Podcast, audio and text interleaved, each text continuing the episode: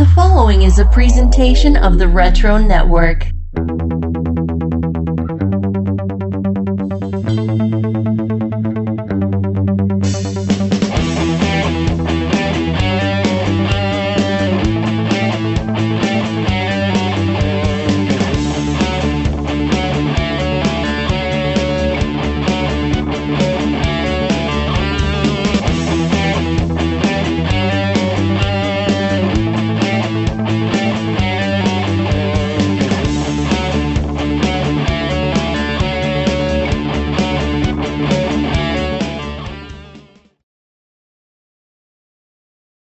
Greetings, geeks, and welcome to a special installment of Wizards, the podcast guide to comics. Today we have a very, very interesting thing to talk about. We're here to talk about one of the most legendary movies in the Marvel Universe canon. Why is it so legendary? Well, it's based on the first ever Marvel comic. It was one of the early Marvel movies, and as of today, it has never seen an official release. We're speaking, of course, about the 1994 Fantastic Four movie, directed by Oley. Is it Sassoon or Sa- Sassoon? Sassoon, yes. And produced by Roger Corman. Infamous friend of the show, pal of mine, Steven Sapellis, who brought this film to me. Steven, how are you tonight? I am, in a word, fantastic. I am so excited to be talking about this movie. I don't want to bury the lead here, but I'm going to start with the lead. This is my favorite Marvel movie. This might be my favorite Marvel thing ever. In the entire canon of Marvel, nothing has topped my love for Corman's Fantastic Four. Really? I I am just so thrilled to be here. Let's see. All right, gotta get. You better love this movie. I have lots of thoughts and feelings, and we'll we'll go in. We'll dive deep into it. Okay, good. Um, I was built for this. I have so many props too. Do you really? Got this. Got yeah. this. There's a Blu-ray. Don't show me anymore. Don't this. show me anymore. Don't okay. want, I, I, I, want to be surprised. All right, all right, all right. This Let's talk about that. This. this is fascinating. So, I have a lot to say about this movie, but I'm going to save it for once we get into the actual part of the movie. So we'll dive into it because I have a lot to say, and I'm sure you have a lot to say as well. And I fully expect us to go potentially. I'm predicting four hours in this podcast, so we might break this into like a Snyder cut version of the show, where we drop an hour a week for a couple of weeks, and um, yeah, there's also a documentary about this movie, which we're going to discuss as well. Which is yes, super there exciting. is, and it's great. Oh, sorry, I'm, I'm just saying everything. I just love it, so I have no negative thing to say. He's not biased at all for this film. With me this evening is, uh, fit, fittingly, the two guys from Long Island. Our story starts on Long Island specifically, on the Woodmere Golf Course, eh, where DC Comics publisher Martin Liebowitz was playing a couple of rounds with Marvel publisher Martin Goodman. Liebowitz was bragging to, to Goodman about the sales of his new book, The Justice League. So Goodman went to Marvel editor Stan Lee and introduced him to create a knockoff version as legend would have it, at this point, Stan was ready to quit the comic industry altogether, so his wife suggested he go for broke and tell the story he wanted to tell. So I really wanted to quit and try something else. And I remember Joan said to me, You know, Stan, if you want to quit, before you do, why don't you do one book the way you would like to do it? The worst that happens is Martin will fire you, and so what? You want to quit anyway. So coincidentally, at that time, he had found out that our competitor, DC Comics, which called itself National Comics in those days, they had done a book called The Justice League of America, a group of superheroes, and it was selling very well. And he said to me, Stan, why don't you do a book about a group of superheroes? So I figured this is my chance to do it my way. So I came up with something I called the Fantastic Four, about four superheroes. But instead of making them heroes who wore costumes, I figured I'm not going to give them costumes. Because I always felt if I had a superpower, why would I want to put on a costume? First of all, I'm too much of a show off. I'd want everybody to know it's me. I would never wear a mask. and why would I need a costume? If I could jump over a building, I don't have to wear a colorful costume. I'll just jump over the building. At any rate, I didn't give them costumes, and I tried to make them real characters living in the real world. To quote Stanley, for just once, I would do the type of story I myself would enjoy reading. And the characters would be the kind of characters I could personally relate to. They'd be fresh and bold. You wrote Flesh and blood. Oh, flesh and blood. I'm Yeah. sorry. It's okay. I, I can't read, folks. So it, it- they'd be f- flesh and blood. They'd have their faults and what does it say? Foibles. Foibles? Yeah. Okay, Stanley. All right. Um, they'd be fallible and feisty, and most important of all, inside their colorful costumes, booty bootied. Wait, wait. Inside their colorful, colorful, costumed booties, they'd still have feet of clay. He he was someone who liked the English language quite a bit. Yeah, I think he also liked the LSD as well. well, if you if you read any of like you know the the, the original issues of the Marvel Mhm. comics, and you read you know Stan's soapbox or any of his of his uh, you know bullpen stuff, it's all this kind of flowery language.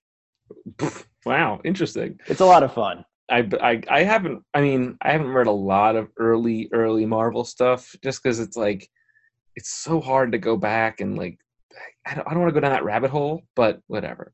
Um, they are very much based on Stan's personal life. Invisible Woman was modeled after his wife Joan. Jack Kirby is Ben Ben Grimm obviously. Yeah, and Stan, Um, Stan thought of himself as Mister Fantastic. of course he did. It was kind of based on him, Uh, the smartest person in the universe. in the room obviously. yeah obviously of course um, do you want to talk about the some of the background of uh, the fantastic four Sure. So it debuted in November of 1961. Uh, and the first 100 issues are kind of considered the premier Stan Lee Jack Kirby collaboration. Uh, this is what kicked off the Marvel Age of Comics. There'd be no Iron Man, Thor, X Men, or Spider Man without the Fantastic Four. i believe that i believe that And so now let me ask you a question there, Michael. Were you a fan of the Fantastic Four growing up? you know what i i remember the cartoon there was like a there was a, a short-lived cartoon show Mhm. and and I really did enjoy that. Um, I've always had mixed feelings about Reed Richards. I, I the, when I was younger, I didn't really understand the thing all that much. I always kind of thought he was more or less a, a knockoff Hulk as opposed to the the other way around. Um, I've always been a fan of the Invisible Woman because who doesn't love the idea of being able to go invisible and like go through walls and and all that kind of stuff. I thought that was just you know one of my favorite things. Like as a kid, you're like, oh man, I just wish I could be invisible and I could you know be a fly on the wall, so to speak, and an R-rated movie. I want to be Invisible Woman and, and go into the room and see the movie kind of thing. like Scott Baio in, Yeah. uh, in Zapped.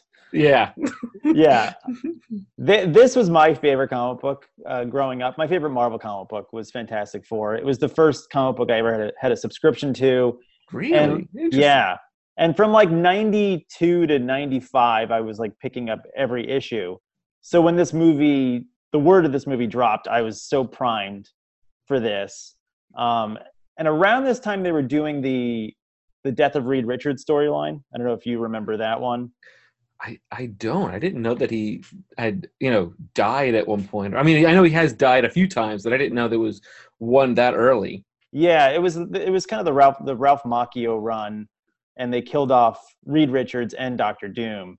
Wait, And- Ralph Macchio Karate Kid or No, the the writer, the writer. Ra- It's Ralph Macchio. It's spelled Oh. the same, but he pronounces it differently.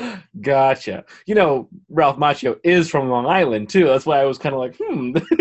Well, he's he's the king of Long Island, and That if you go to any pizzeria, there's an autograph photo of Ralph Macchio or Steve Guttenberg or Jerry Seinfeld. Oh yes, true. That is true. Ralph Macchio, the, the king of Long Island, or Ralph Macchio, the king of Long Island. Ralph Macchio, the Fantastic Four uh, writer.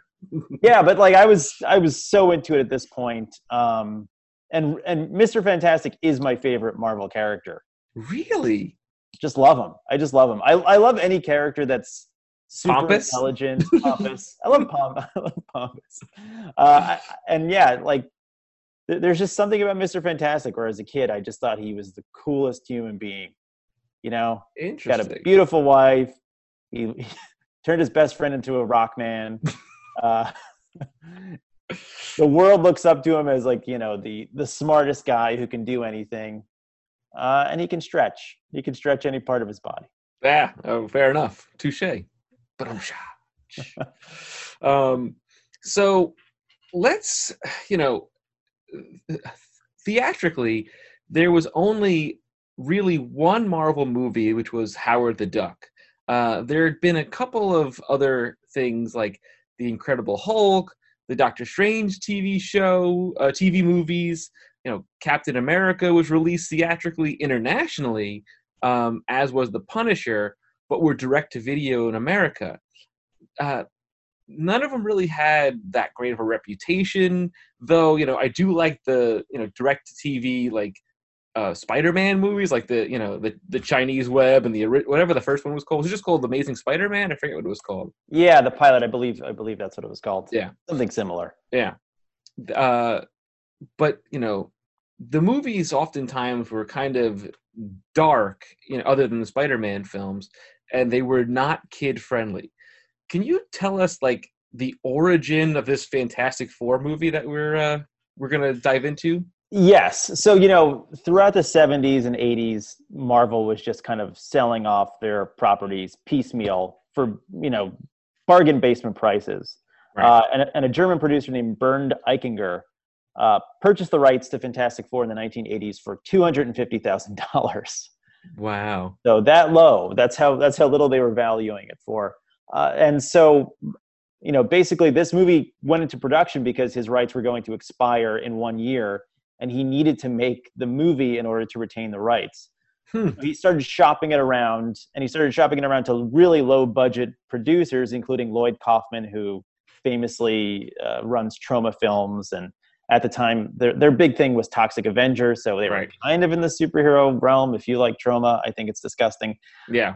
And he ended up uh, getting in touch with his friend Roger Corman. So I'm sure you know who Roger Corman is, Michael, Uh, as a film person. Yes, yeah, I mean, I wasn't a big fan of any Roger Corman films per se, but uh, you know, he's a name that you always hear in film school, and you know, he was synonymous of you know, low budget films, basically. Yeah, he was kind of the, the king of the drive-ins. Yeah. You know, like he he made biker flicks and women in prison movies, naughty nurse movies, the Edgar Allan Poe movies. But at this point in his career, he was more or less only doing direct to video. He had just directed his first movie, I think, in something like 20 years called Frankenstein Unbound. oh yeah, he- yeah. But his main production company was doing direct to video movies. Okay, I forgot all about that. I see. This is what happens. You know, I, like, man, you know, it, you, once you get older, your brain kind of like things just fall apart. But you know, the the production on this film is is like legendary in its kind of its drama behind it, right? Like, so they they Yes. started yeah, so they started shooting it on December twenty eighth in of ninety two, kind of like in a rush. Like people were like really really weirded out by like why it was like such a hurry to get this film shot and it continued into January of 93 shot at the last possible second in order to retain the rights. Scripted by Craig J is it uh Nevius? Nevius, yeah. and Kevin Rock. What a cool name is Kevin Rock. Yeah. Um so Nevius got the job because he wrote a Corman movie called Step Monster, uh, which had a ton of comic book references and went on to write the Black Scorpion TV series. I had never heard of the Black Scorpion TV series. Oh man, it was very much uh, kind of ripping off the Adam West Batman, but in like a seedy silk stockings '90s kind of way. There's really? an episode where Adam West plays the villain. No kidding. I believe it's on Amazon Prime. You can you can check it out. But it's Interesting. Joan Severance playing kind of a scantily clad uh, superhero. That's pretty interesting. Uh, it's it's worth checking out, sort of. yeah, yeah, yeah. I, I don't know. Sometimes some of the recommendations you gave me, I, I wonder. Um, the budget of the film was somewhere between one and two million dollars, which was actually a fairly large budget for a Roger Corman production, but not so much for a major superhero movie. Yeah, and and kind of the the reason the budget discrepancy is so large is because Roger Corman was loaning out, you know, his studio space, his editors who were on staff, um, you know, stock footage that he had, props that he had. So it's kind of somewhere in that realm of one and two million. Speaking, based on everything you speaking read. of that, you know, I, I don't want to jump too far ahead, but I learned in the documentary that a lot of the sets were the exact same set, sets as Carnosaur, just kind of like repainted. Yep. Yeah. That's pretty interesting. Not only that, but there's a Roger Corman movie called The Trip from the 1960s. You know, with with all those guys, Peter Fonda, Mm, uh, and they use stock footage from the trip in the outer space sequence when they get blasted by the cosmic rays. That's like 25 year old footage really? of people tripping out and seeing things from that movie, The Trip. Wow. The whole film was shot in 18 days, which is, if you know anything about film, normally a film is shot a page a day if you're doing a feature length film. So if it's 90 pages, 90 days, you know, something like that. Some more like independent films, they might shoot it in like 30 days or, you know, or 60 days. But for a major motion picture, generally speaking, it's like they shoot one page per day in a production. So to shoot the whole movie in 18 days is Herculean, to say the least. uh, according to Sassoon, it was shot mostly on short end film stock. Do you want to explain what short end film stock is? Yeah, so basically, you know, when you used to shoot on film, a reel was about 10 minutes long. Right. And at a certain point, you know, you're getting towards the end of the reel and you're thinking, oh gosh, I'm not going to be able to film what I need to film in like a minute or 30 seconds or whatever's left. So you would not use that part, you would not expose it, and you would save it for later. And so this was all the leftovers that they were shooting it on. And They weren't even using full film reels, they were using leftovers. it's funny because if you've ever seen Fight Club, there's a scene in Fight Club where Tyler Durden is like in a movie projector room Mhm. and he's inserting, you know, pornographic clips into film and he and he points out the cigarette burn that pops up in the corner. And I saw several times in this movie you could literally see the cigarette burn pop up, which is when what, what that means is they're basically taping the film together and, and there's a little boop that's what happens from from like a, a piece of tape in the corner before it was edited digitally Yep. Yeah. Yeah. On all these bootlegs, you can see that, that Really fun. cigarette burn. And sometimes when you watch, you know, older movies, if it's a bad print, you can still see the cigarette burn in it. yeah um, it was filmed in roger corman's crappy studio in venice which i find very interesting that's pretty cool but it's not venice italy it's venice california and so from what i heard was this studio was was rough they were dealing with rats all the time and all kinds of other you know weird issues where the actors when they pulled up to the studio were like this is it like this is where we're filming this thing yeah So, just an aside here, you lived in Los Angeles. Did you ever encounter anything like this? This kind of low rent studio? I mean, there's a lot of weird things like on the Sunset or just like off the Sunset Strip that you'll find some weird little, oh, this is where we're having our production of our commercial today or this, and you're just like, uh, am I going to make it out of here? Am I going home tonight? it's like a, something out of Saw. You'll see sometime. Yes, I, I worked in a show called The Deadliest Warrior. I can reveal the story now, sure. and it was shot at a terrible, terrible studio. I think in like downtown Los Angeles. And there was one day where they had me fill up the trunk of my car with ancient weapons like axes and swords. And they weren't protected at all. They were just like dumped in the trunk of my car. oh, good. And the, on the drive, I'm thinking, if I get into a car accident and I just, and they find me and I'm just, there's swords and axes and maces through me, what are they going to think happened here? Yikes. like what a mystery for the for the officer on the scene of the crime who's just like what the hell happened to this poor guy Call the coroner. we got a weird one here.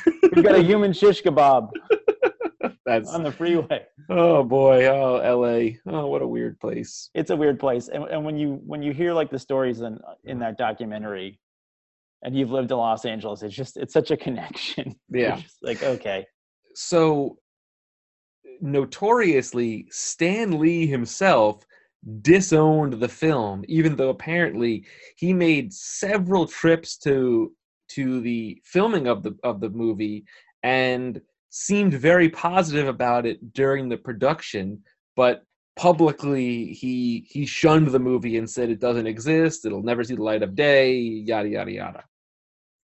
that's true yeah and, and and we'll get to it but later on he even said that it was never meant for release which i think was something that I, I, I don't know how true that is but we'll, we'll get to that Yeah, it's um, it's interesting to say the least. I um, I, I have a question for you, and, Yes. I, and I'll, I'll share my feedback. Is what did you think of the directing of the movie? I think that given what Oley Sassoon had to work with, which we just described 18 days, short end film stocks, repainted sets, uh, that it's really good. I'll, I'll be honest with you. So, I knowing the budget being what it was, it looks like it was shot to be a made-for-TV movie. Mm-hmm. and not to say that's bad because like it's shot obviously i saw it if you guys want to find it it's on a website called daily motion and we'll post that on our on the wizard social and so on and so forth so you can find it and um it's shot like a, what you would see the captain america movie look like or the spider-man movies or even the incredible hulk yes it's a very dirty low grade version because what you see online was dubbed from a VHS over VHS over whatever. You know, it's not a crisp, clean copy. But that being said, it doesn't look terrible. I mean, like, if you had to equate it to anything, a student film, you know, uh, you know, maybe a maybe a little bit a step above a student film, it, just the, by the look of the the sets and everything. Like, if you if you had a NYU student with a significant budget, you could put something similar to this out overall. Well, uh, you know, to his credit, I think, you know, he moves the camera a lot. This is not a stack like a still No. movie. Yeah, there's a lot of moving camera. Yeah, and, and he he gets really good performances out of everyone, in my opinion. We'll get Oh, to, to uh, that. I mean, every single character owns it. Like Mhm. they really, really own the roles. Um, other than, I, I kind of feel like the only complaint that I had was, I don't want to go too deep into it yet because we have a lot of time to cover. The, the girl who plays Sue Storm, the woman who plays Sue Storm, she comes off as too doting. Like she's just like Mhm. she comes off very, very uh needy at times almost. And that's not the Sue Storm that I envisioned, but Mhm. it could be the way that Stan Lee wrote her originally early on. And I and it it this movie feels the most comic book movie I've ever seen. yes, I'd agree with that. Hundred percent. a couple points there. Um, there's so much to, to dissect with this movie. If you compare this to the other Corman movies that were coming out at this point, if you look at anything from the from this library, the New Horizons library, this is far and away better than any other movie Roger Corman was making at this point. Oh yeah, Oh, and it shows because I think, and you know, if you watch the documentary, if you read any interview with him, he really cared about the source material. And to your point about Sue Storm, he was basing it on those early uh, Lee and Kirby issues, where she was basically that character. right. Uh, that was their model for her. That's kind of. I mean, it. Every character feels very archetype, original, true to the '60s style of writing and comic books and that kind of stuff. It's not what you would think. Like if you're going looking in it with 2020 eyes, it's not that. It's written like it's early 60s style storytelling of comic books. Definitely, and and it looks like like if if this had come out in 1967, if I told you that, you would have 100% believed me when I showed it to you. It's it's got that vibe to it. Yeah. Um, so Oley was a comic book fan, and he, he talks about it in the documentary, which you can find on Amazon Prime. Also, it's called Doomed. It's it's very very interesting. That we'll be talking about it. He was also a Corman guy, which what does that mean exactly? He was part of the stable of direct to video uh, Corman directors, which is how he got this. It was just you know they had their their staff of guys, and him being a comic book fan, he I guess was first on the list. He had directed. If you want me to skip ahead here, Yeah, sure. he had directed a Corman movie called Blood Fist Three: Forced to Fight. and uh, Final Embrace. Blood Fist 3, obviously, classic, classic uh, prison break movie. Uh, so yeah, he he was kind of in that world. He directed a lot of direct-to-video '90s movies. Interesting. So he he has a quote here where it says, "We try to do everything from like nothing existed ev- after the first, like as far as we knew, and what we based this on, there was no other comic except number one, which makes a lot of sense in the idea that these characters are written as if they are right out of the pages of the first issue of the Fantastic Four. Mm-hmm. Makes Yeah. a ton, ton and ton of sense.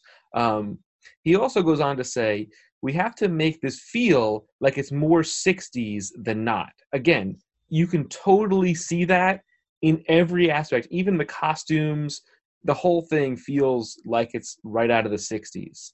Yeah, and even on the audio commentary track, they say they tried to source furniture that looked like it was from the 1960s. There's an audio commentary of this.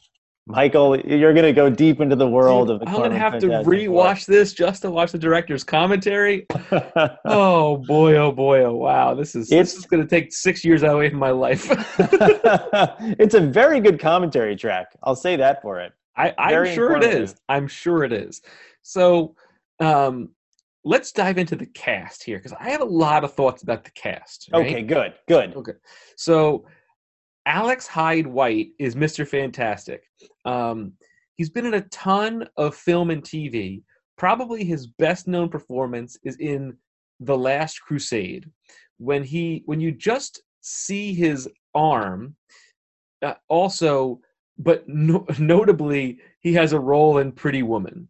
He also So- pe- go ahead. Do you do you remember him in Last Crusade? He plays the young Sean Connery at the beginning. Is that really him? That's really him. That opening sequence when River Phoenix runs in and he's like, uh, "Count from count to ten in Greek." That's that's Alex Hyde White's arm. No way. So Yeah, it- it's it, yeah. it- but he's like his back to him and everything. Like Yep. Yeah, that that's probably his his biggest role up to this point. But Spielberg did work with him again later on in in Catch Me If You Can. He okay, has, he has a role, I think, as an like an FBI agent in that movie. And I remember I was in theaters, packed house, and he shows up, and I'm like, "Oh my god, it's Mr. Fantastic!" No one knew what I was talking about, but I freaked out. so I wanted to just, just give you a heads up. In order to do this podcast, I had to pour myself a glass of wine. So I'll be occasionally drinking wine while we're discussing this movie because I feel like I needed to have something because I was like, oh, I want to just dive into this. And I, I wish I also had like a leather couch that I could sprawl out as we talk about this thing. A, a little pipe that you can Yeah. smoke, and Hmm. the bourbon Jolly- glass. jolly good. Um, he also appeared in the TV movie Captain America 2, Death Too Soon, and an episode of Mantis. Interesting. Listen, he he looks like Reed Richards in this movie. Like he he looks a lot like him. I really did not care for the way they did the white sideburns that well. Like they they look like they're you know either clip-ons or something.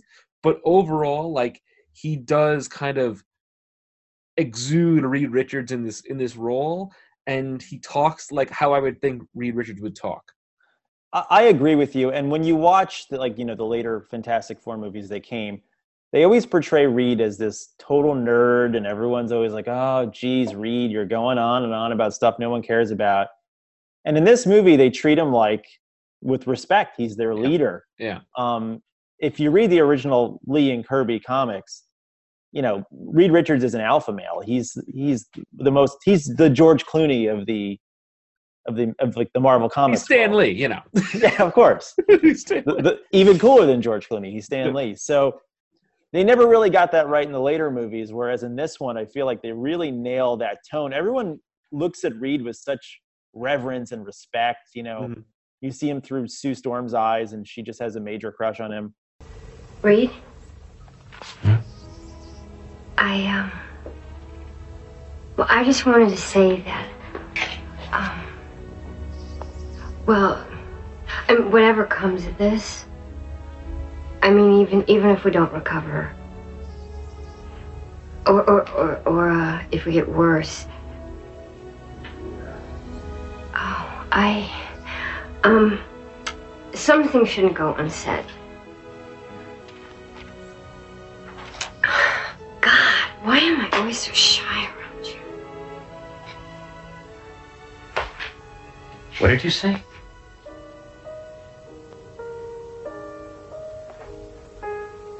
Well, I, I just wanted Susan, to what did tell you just say about being shy? It, This is a problem that I have sometimes when. That's it. Susan, that's it. You've got a problem with being shy, right? So, you vanish, yet? Johnny, you've always had a quick temper. Now, come on, ever since I've known you, right? You could call it fiery, so what happens? I catch fire. Exactly. And me, I've always had this problem. I just stretch myself thin all the time, trying to take care of everybody, trying to do everything at once. Too many things. ben, you've always relied too much on brute strength when your intelligence would have sufficed. Don't you see? Listen, we know one thing from the blood test and that's that our DNA has been altered. But I think Colossus has touched our psyche. I think it's made us feel that our worst character defects are in fact our greatest strengths. Holy Freud, Batman, I think you're right. Speaking of Sue Storm, Yes. um, is it pronounced Stabe or Stab? I think it's Stab. So it's Rebecca Staab plays the Invisible Woman, and she's mostly a soap opera actress, and you can tell, you can tell she acts this like a soap opera. Okay. Um, she did a few episodes of Cheers and Seinfeld, which I found very interesting because I'm a big Seinfeld fan and Mhm. Cheers fan.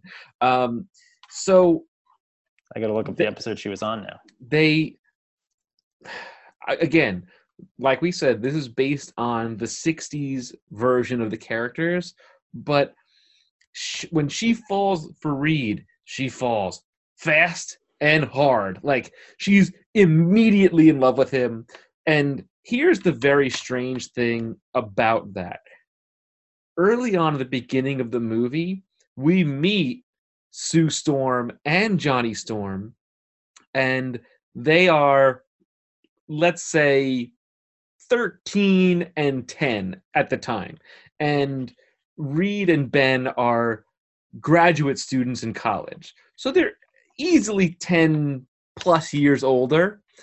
And it's like okay how does that work? I don't fully get that.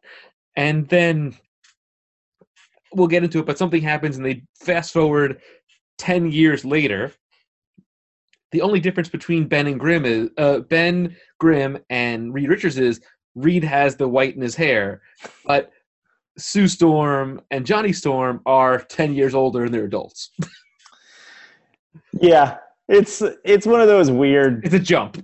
Yeah, it's one of those weird things that they would do, like when you watch Goodfellas, and Joe Pesci's supposed to be like the kid, Yeah, supposed to be 25 years old, and, and he's 50, and he's Joe Pesci. yeah. You know, you're just you're like, why do they keep calling him the kid? This guy's older than my dad. It It's one of those suspend disbelief kind of things, and you just Yeah. gotta go with it. Yeah, and then like you know, The Irishman when they de-age De Niro, and he's Yeah. supposed to be 30, and he looks like he's 60. Yeah, So, yeah. So it's one of uh, those weird movie things and like it, it is a little weird that you know she's 13 and she has a crush on reed but it's such like a chaste innocent relationship in this movie yeah, that, I, that I you could, don't I could see that. yeah it's it's very it's very family film disney movie kind of thing Yeah. So Jay Underwood plays the Human Torch. What is Jay Underwood best known for? i w- before so when this movie was announced um or when i heard about the trailer i went on a deep dive pre-internet and tried to find out every damn thing about this cast. And what I knew Jay Underwood from was a, a movie called The Boy Who Could Fly, which was on Hmm. HBO like all the time in the late '80s. Okay. I So don't that's what I knew one, him from. He was also in, a movie called Uncle Buck, which is a John movie. fantastic movie. If you've never seen Uncle Buck, go watch it. He plays a character named Bug, yes, which is kind of funny because he was in a movie called The Boy Who Could Fly. Yes, yes. I saw Uncle Buck in theaters. Did you Uh, really? Yeah, and it was very. It was not appropriate for an eight-year-old. There's a lot of No, no, a lot of sexy sex stuff. yeah. And I was like with my, with you know with my mom and my younger brother. I'm like, I don't know if we should be watching this. Uh, but he was also in uh, before this. He was in an episode of Superboy, where he played a kid who had fire powers. And Really? then after this, he was on an episode of The X Files where he plays a guy who has fire powers. Typecasting? Maybe Maybe. he was born to play the Human Torch, I, I suppose. Yeah, that's a little bizarro. So this is where things get very interesting. The Thing and Ben Grimm are played by two different people. So Michael Bailey Smith plays Ben Grimm, but Carl uh, Chifolo or uh, Chifalo? You're you're you're Italian. You got to know this. Chiarfalo. Chiarfalo plays the thing, and he's most notably a, a stuntman. Now, the actor who plays, and this is the weird thing, when I Mhm. watch the movie, I'm like, Michael Bailey Smith looks like a young Kevin Sorbo. Like he's Yeah. he's like super handsome, this long flowing blonde hair, and I'm like, you're gonna put the the best looking guy in the movie in a giant rubber suit, and then I lo and behold, I find out he's not even in the suit. No. He has No. relatively a small part in the movie in comparison to the role he was actually cast for to play the thing. You know, it's like weird. Yeah, yeah. And if you wa- and if you watch the documentary, he is very bummed that he didn't get to be in the Super bummed. costume. Like super super bummed. And it was mostly just a budgetary thing. They just built a suit around a stuntman just because it was in pre-production, who was noticeably shorter than Michael Bailey Smith. Noticeably shorter. It's really funny how they do that too. Yeah. So, but he he's also the voice of the thing. But it's but it's like you know reverbed or like Yeah. there's some sort of like voice modulation. I see you you can't fully tell that it's his voice because it's got like the thing grizzle to it more or less. Yes, it does. Yes. Now, go ahead. What were you gonna say? I was going to ask, what did you think of the thing costume, which was built by a, a company called Optic Nerve? I didn't hate it at all. I, I, I thought it was fine. I mean, the glowing review. there there are moments where it's not great, but then when I watched the documentary and I saw the behind the scenes of how they built this like helmet on the guy to make the animatronics of the mouth move, I was like, wow, they did that with like the low budget that they had. It was very impressive. And again, he moves like the thing. Uh, you know, I thought it was you know pretty clever. That you know, it looks good for for what they had. It looked like a very good costume. It, yeah, and to me, that is the best the thing has looked on film.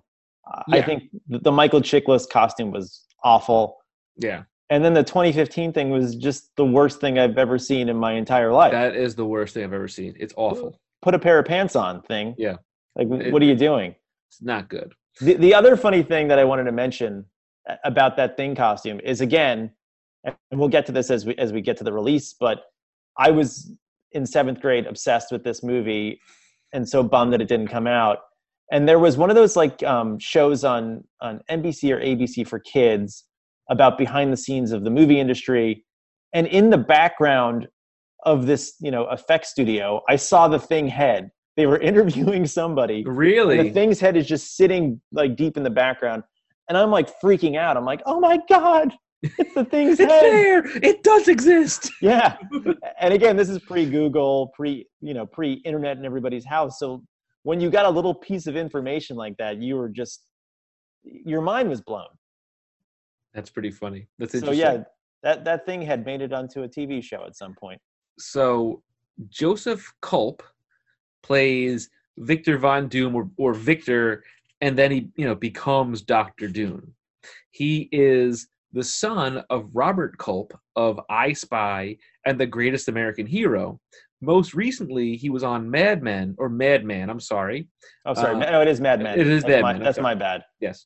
Um, most recently, he was on Mad Men, where he plays Don Draper's father. Interesting. Wow. yes or dick Uh, whitman's father you know like yeah. how don draper was Yeah. somebody else Yeah, the, he's Don Draper. yeah No, no matter what his identity really was, no one cares. It's he's Don Draper. He's in Uh, that famous episode, like with the hobo code, where Dick Whitman is visited by a hobo who Oh, like yeah. marks the fence post. Oh yeah, Yeah. That's interesting. That's good. cool. He's good on it. Yeah. Um, he is saddled with a mask that muffles much of his dialogue. Uh, it kind of reminds me of Dark Helmet combined with Frank Langella's Skeletor. And I agree. It's it's absolutely like that. You know, it's Yeah, it's pretty funny. it's very Uh, over the top when he when uh, Victor becomes Doom. Like But- his his hands move around like crazy. But if you've ever read a Fantastic Four comic book, Doctor Doom does kind of move like that.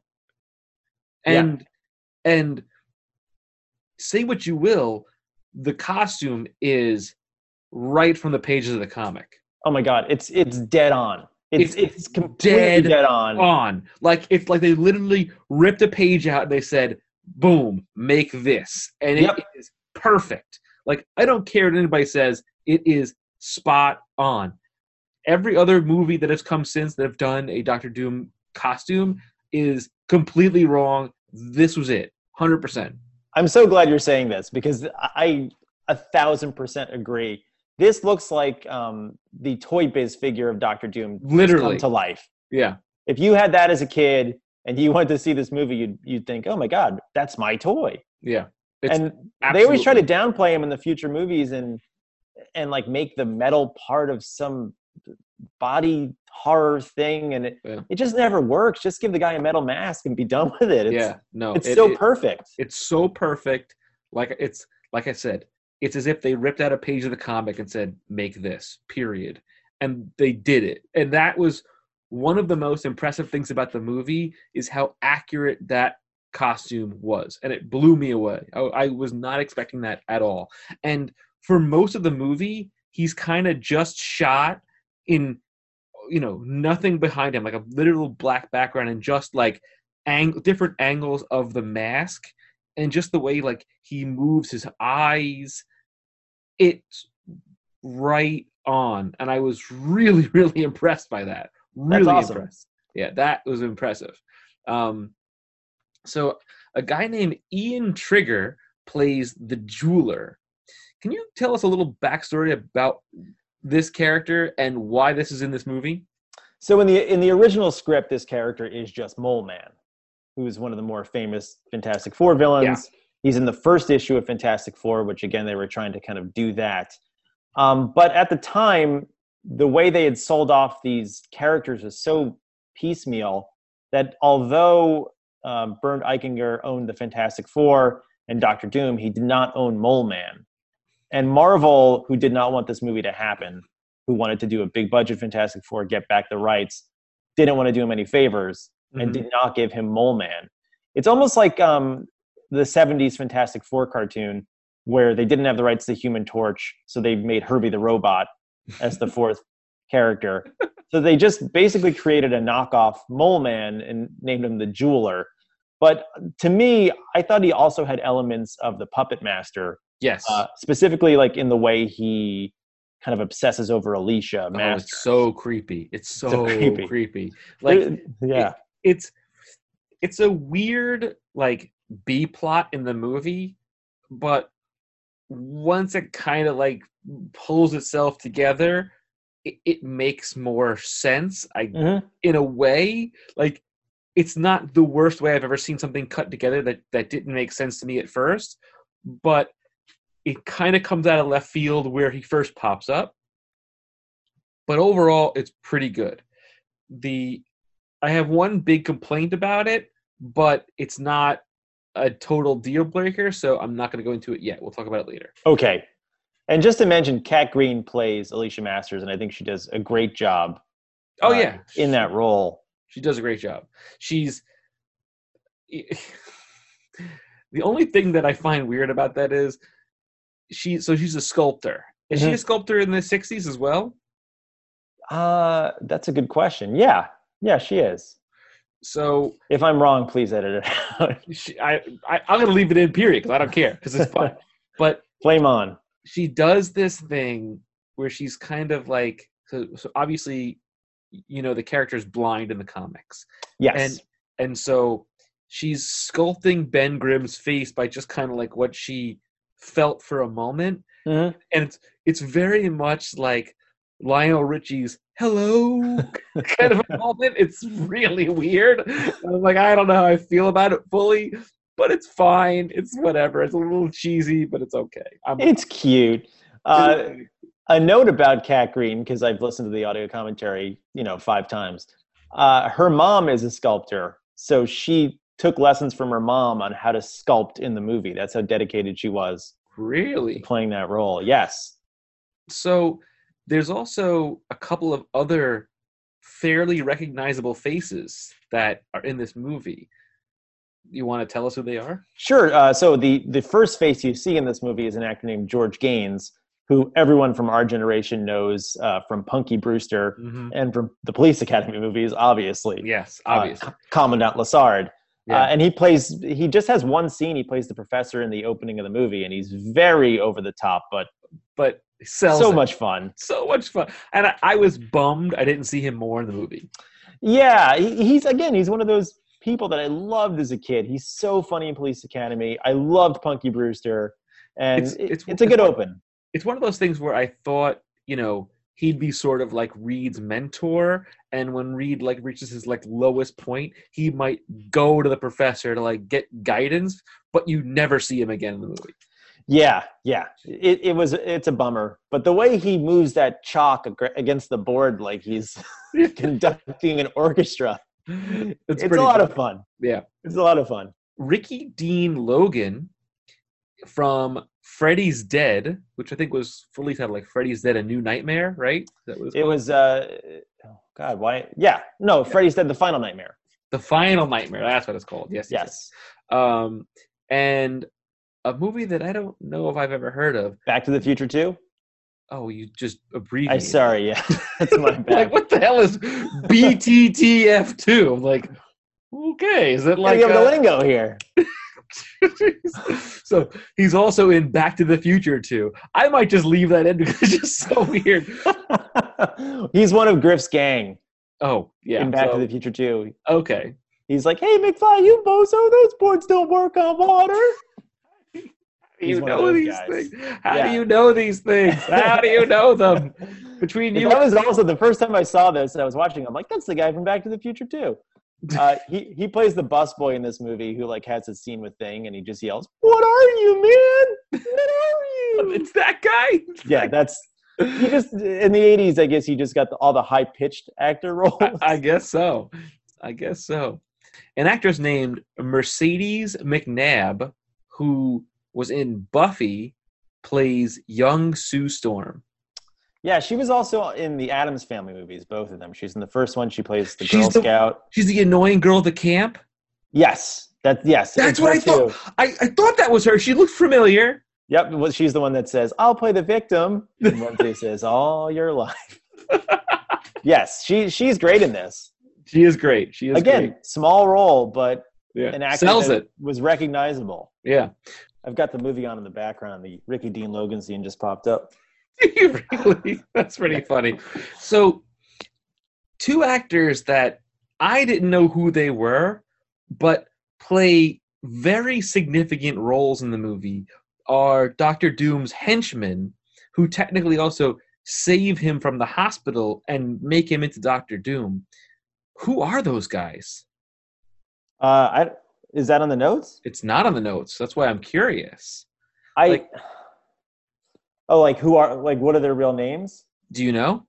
They were so. There's a book called Forsaken Okay. about the making of this movie, and There's a are, book of this movie too. oh my god, I'm good. There's so much. There's so it's much. a book. Of course, it's a book. Why would there There's not a- be? It's a really good book, and and uh, it's it's kind of pricey on Amazon, but if you get it for your Kindle, I think it's like ten bucks. I, I read it at the beginning of quarantine. It, it, I, I picked it up, and it was fantastic. I don't remember their names.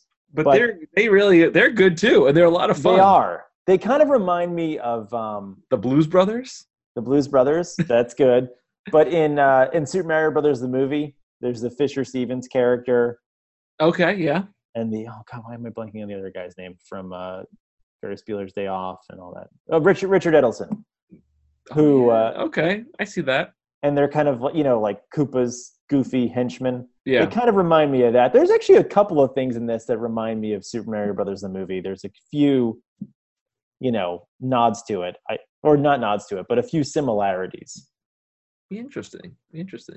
Now, there was a couple of notable actors that auditioned for the movie but did not get it. You want to reveal who they were? Yes, they talk about this in the documentary. There was Mark Ruffalo auditioned for Doctor Doom. Wow, how young was he then? He must have been. must have young. been, yeah, very young. And what a world we'd be living in right now if uh, if the Hulk played Doctor Doom. The other big one was Patrick Warburton, who went on to play the Tick, auditioned for Ben Grimm, Yeah. and then Marley Shelton, you know, from The Sandlot, hmm uh, she auditioned for Invisible Woman. So there were a lot of big names that went up for these, for, or future big names that went up for these roles, and just didn't get it. Wow. Interesting. That's pretty cool. I, when I heard the Mark Ruffalo thing, I was like, "Whoa, that's that's interesting." And Yeah, I he would have been great. you- I think he would have been great too. Yeah. So I'm sure he would have nailed it. he, I'm sure he would have. He's pretty So- good. That Ruffalo, he's going places. He does all right. Uh, you know, he's got a show on that HBO network now. I heard it's pretty go. good. Yeah.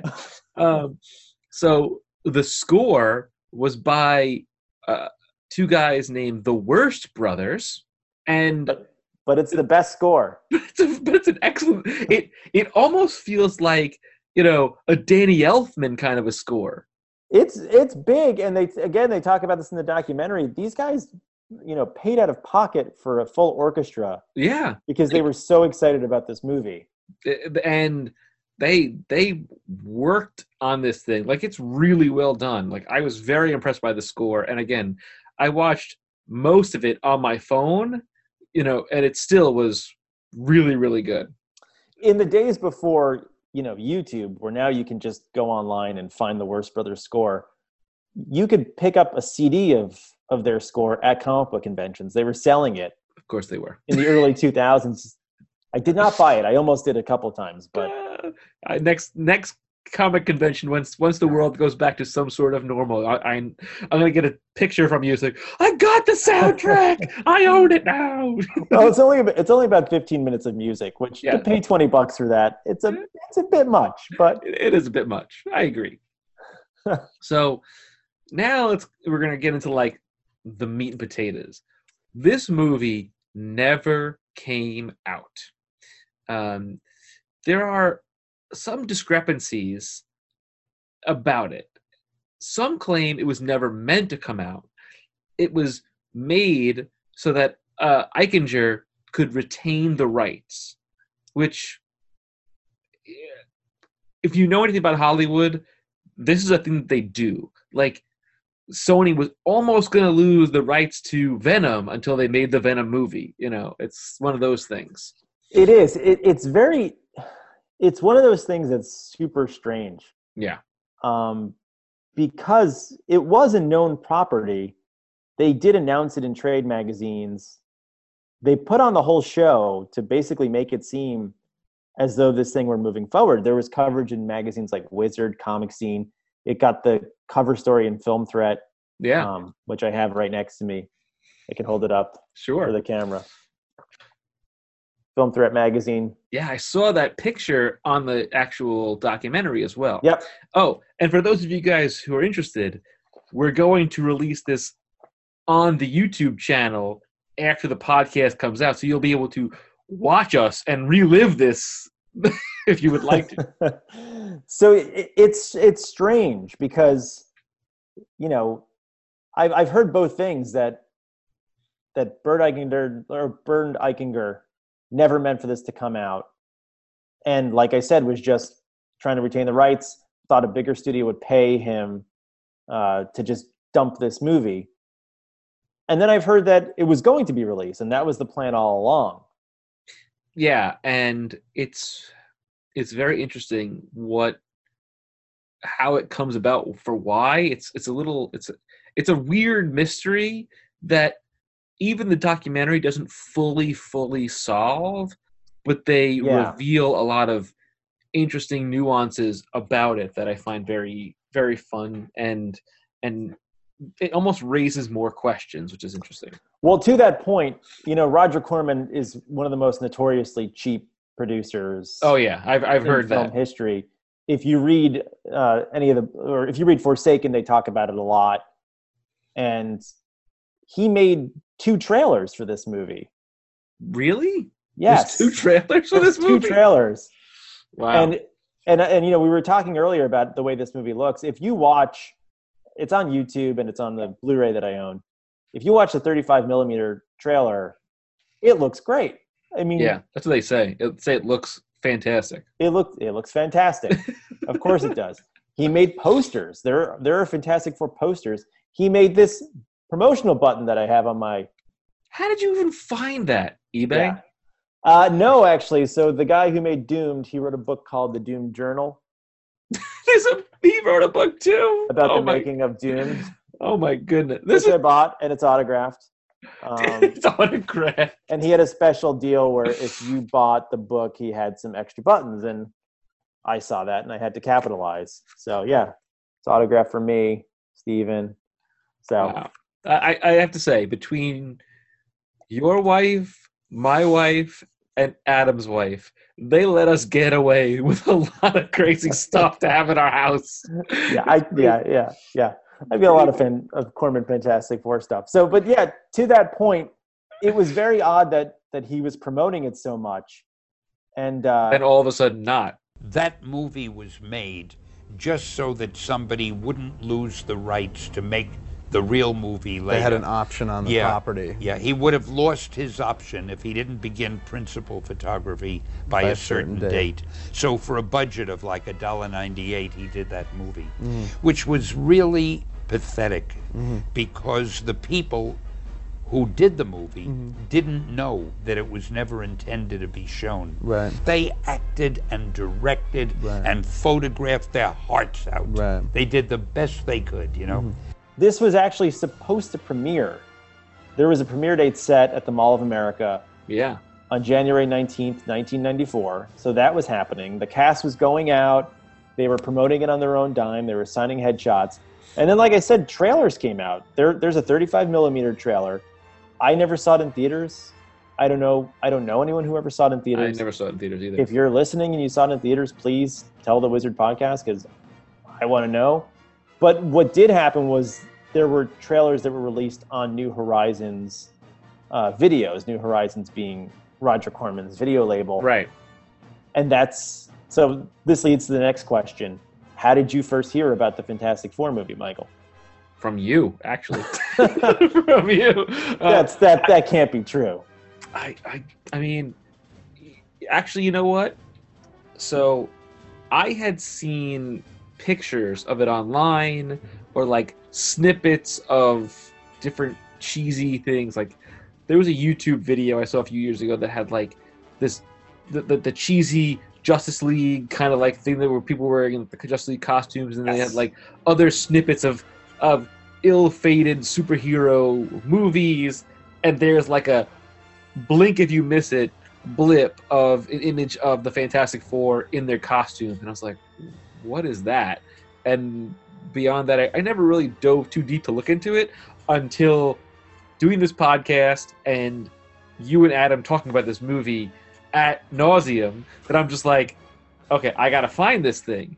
And then a former professor of mine from undergrad posted the Daily Motion link on his Facebook account, and I started watching it for about 10 minutes, then stopped. I, I didn't stop because I didn't like it. I just stopped because life got in the way. And then we started talking about it. You're like, we got to do this podcast. And then it took me the better part of like six weeks to get through the whole movie, but I finally watched the whole thing. now, how did you hear about it? So I've told this story in the podcast before, but I'll tell it again. I was in seventh grade. I was waiting to get in one day, and a kid in my school, this kid James, he goes, "Oh yeah, my brother rented a movie last night, and uh, the Fantastic Four trailer was on it." and I, again, at this point, I was reading the Fantastic Four comics. I had the toys from Toy Biz, which are right behind me, and I was like, "What are you? What are you talking about?" And he goes, "Yeah, there's like a F- Fantastic Four movie," and I'm like, what what movie is this is this is this trailer on and he goes i don't know and so i'm like well you have to find out for me you have to find out what what movie he rented so i can rent it and, and see this trailer and like i said it uh, in the previous podcast it took weeks of me bugging him in the hallway to finally get him to tell me what it was and at one point he got so pissed at me that he told me it was on a movie called sliver the sharon stone Yes. erotic thriller. And I I, went to the video store as a 12 year old and rented Sliver from a female clerk. And I was so embarrassed. Yeah, you look 18, kid. You look 17. I'm like, can I, can I have Sliver? I'm just trying to watch the Fantastic Four trailer. I popped it in and it wasn't on it. And, I It's not. and so finally, again, I was like, dude, I rented Sliver. It's not on there. Just what do you like? Tell me one thing you remember about the movie your brother was watching. And he goes, uh, there was a dinosaur in it. And so I'm thinking, I'm like, is it this movie Carnosaur? Like this low budget, nothing movie? He goes, yeah, I think that's right. How did you even know about Carnosaur at 12 years old? I was just a movie kid. I just like knew every dumb movie that came out. I knew it wasn't Jurassic Park Yeah, because that hadn't come out on video yet. And plus, like every kid owned Jurassic Park, so that's. Yeah, you would have seen it. Yeah. So I go to the video store and I rent Carnosaur, and I wore out that like that trailer, broke the tape on it basically because I was rewinding it and rewatching it over and over and over again. I rented it multiple times just to watch the trailer. I was gonna say because a, a rental usually was only like a, a weekend or like two days tops. Yeah, yeah. No, I had it for a couple days. I'd watch the trailer over and over and over again, and to this day, I like that trailer. Just gets me. It, it's it's one of my favorite movie trailers ever. Was it an That- indie video store or was it like a blockbuster?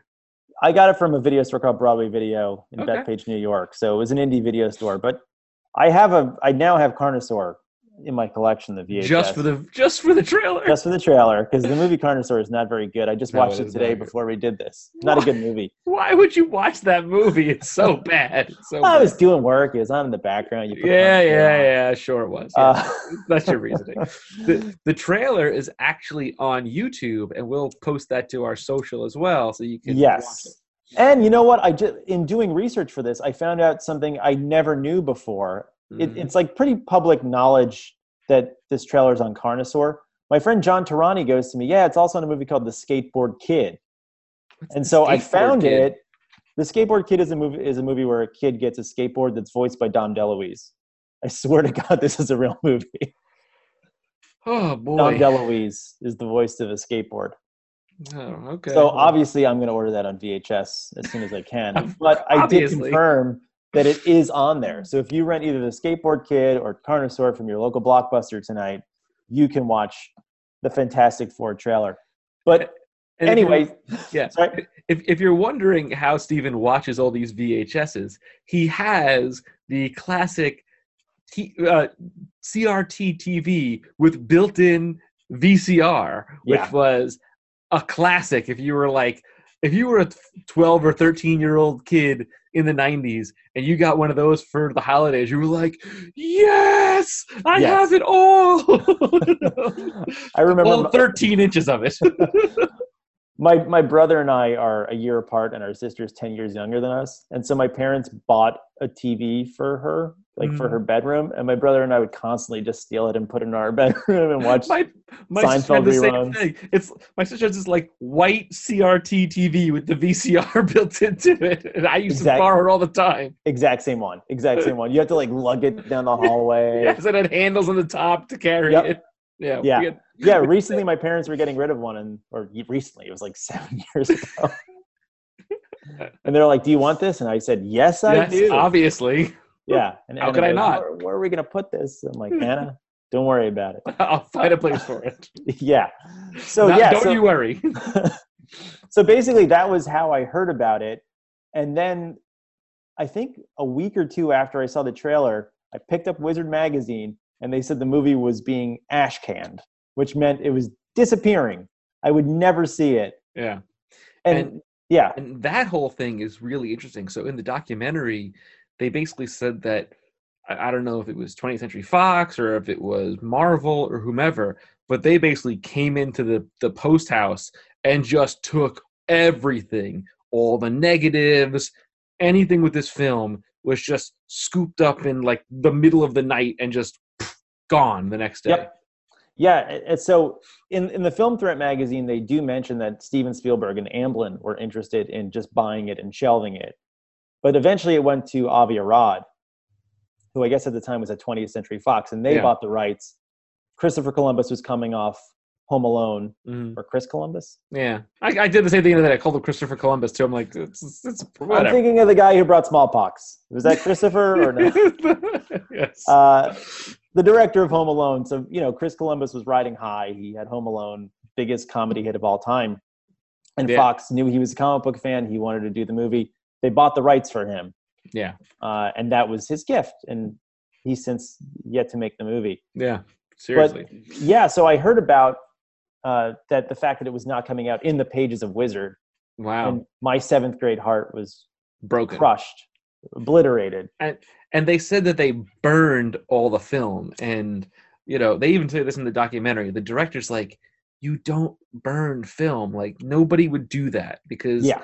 film is, is like art, it's history, it's, it's like a painting. No matter good, bad, or indifferent, you know, you think of it like this, you know, Indiana Jones, uh, you know, Raiders of the Lost Ark. There is a vault somewhere that has every can of film ever made at some point, you know? Yeah, I mean it's it's again one of those rumors because again I I'm one of those people I've Googled Fantastic Four the movie uh, maybe a million times since the invention of the internet. Really? I I look it up constantly, and I'm always looking for information if they're ever going to release it. At some point, Shout Factory posted that they had tried to get it, and they said it was burned and just gone. Hmm. Um, and so, yeah, I mean, I think what makes this movie so legendary is what we're going to talk about next. Okay. That it was basically canned. We were told it was never going to be released Yeah. and then someone somehow and they talk about this in the documentary got out a copy into the world Yeah. and through the bootleg market this vhs started to spread and i and so i was reading a magazine called hero illustrated one day which was kind of the crack magazine to the wizard basically. Yeah. the wizard's mad magazine. It Yeah. was the, it was the lesser wizard. I still liked it. And a guy had reviewed it. He had seen it. One of the staff writers. And so that's when i knew it was out there in the world. And it became my like life's obsession to find a copy of fantastic four the movie. And i was annoying the hell out of my How old were you then? Like 15? uh no i was i was like 13 Really? yeah like you know how when your parents would would say, "Oh, what do you want for Christmas this year? Give me a list." I want everything Fantastic Four related. So Find me the them- negatives. I would give them a list. You know, they'd say you could spend a hundred bucks or whatever it was, and I'd give them a list, and I'd say, "Listen." At the bottom of the list, it would say, "If you can find Fantastic Four the movie, which is 19.99 at conventions, that's all you need to buy me. Just forget about all the other stuff. I don't need a whatever. I don't need a, a new a New Jersey Devils uh, hockey jersey. I don't need the Royal Rumble game for Sega Genesis. Were you a Just- Devils fan? I, it was, you know, it was the '90s. You just wore hockey jerseys. Yeah, I yeah, I I had a Florida Panthers jersey. yeah, exactly. Why? I don't know. I had a I Cana- I had a Canadian jersey because it was on sale at, uh, Modell's or whatever. It was Yeah, like 1999. Yeah, And then people would be like, "You're not a Canadiens fan." I'm like, "It was 20 bucks. What do you want from me?" yeah. We're, we're, it's so true. It's so- Right.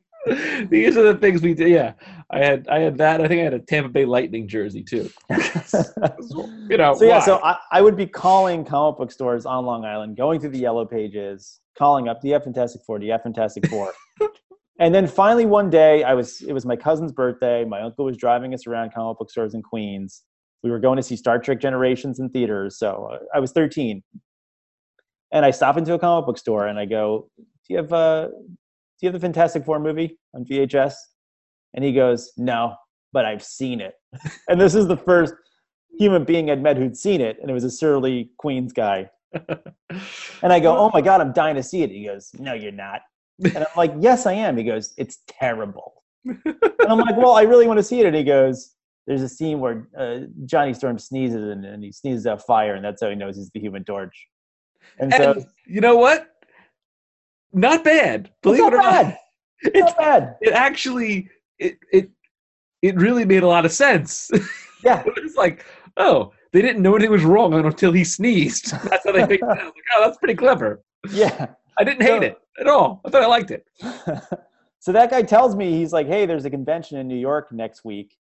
If you go to that, they'll have it there." And so I, I went home and begged my dad. I'm like, "Please, just take me to this convention." He did not want to go into the city on his day off. You know, typical Long Island commuter. Yeah. like, "No, I'm not going into the city. And so I did not get my copy. It took me years to get a copy. Really? Years, Wow. many, Interesting. many years before I finally saw it. Um, so interesting. yeah, and if you want me to tell that story, I can tell that story too. Eh, we'll get to it. We'll go down. The, we, we got we got time. We got, we're Yeah, going down down the rabbit hole, if you will. This I, I did, I did. Yeah, I went on a little rabbit hole.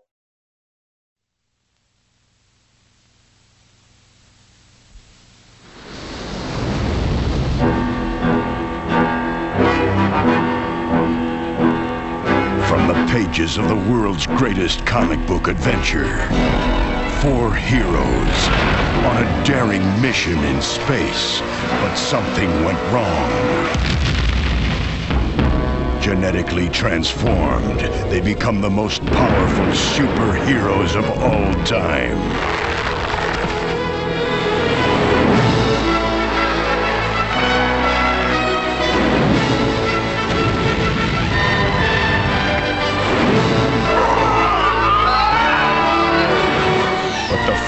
Of evil are out to destroy their cosmic power. Find them! And to survive, they must utilize all their strength.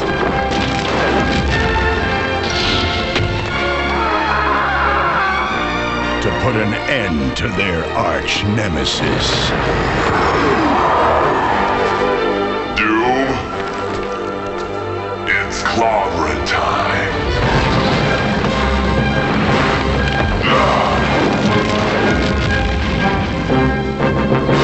The Fantastic Four.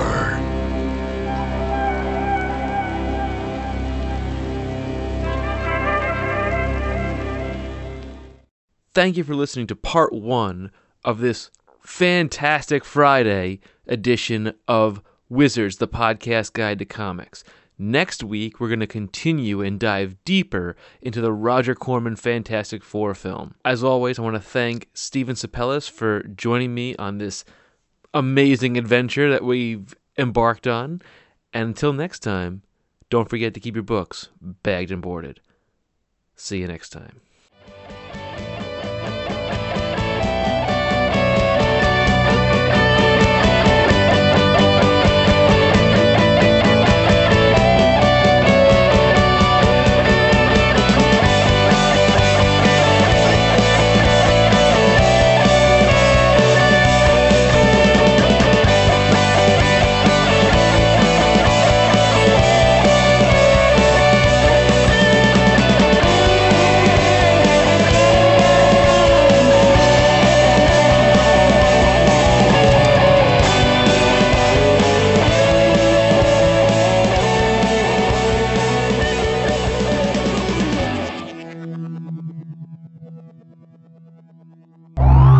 Been a presentation of the Retro Network.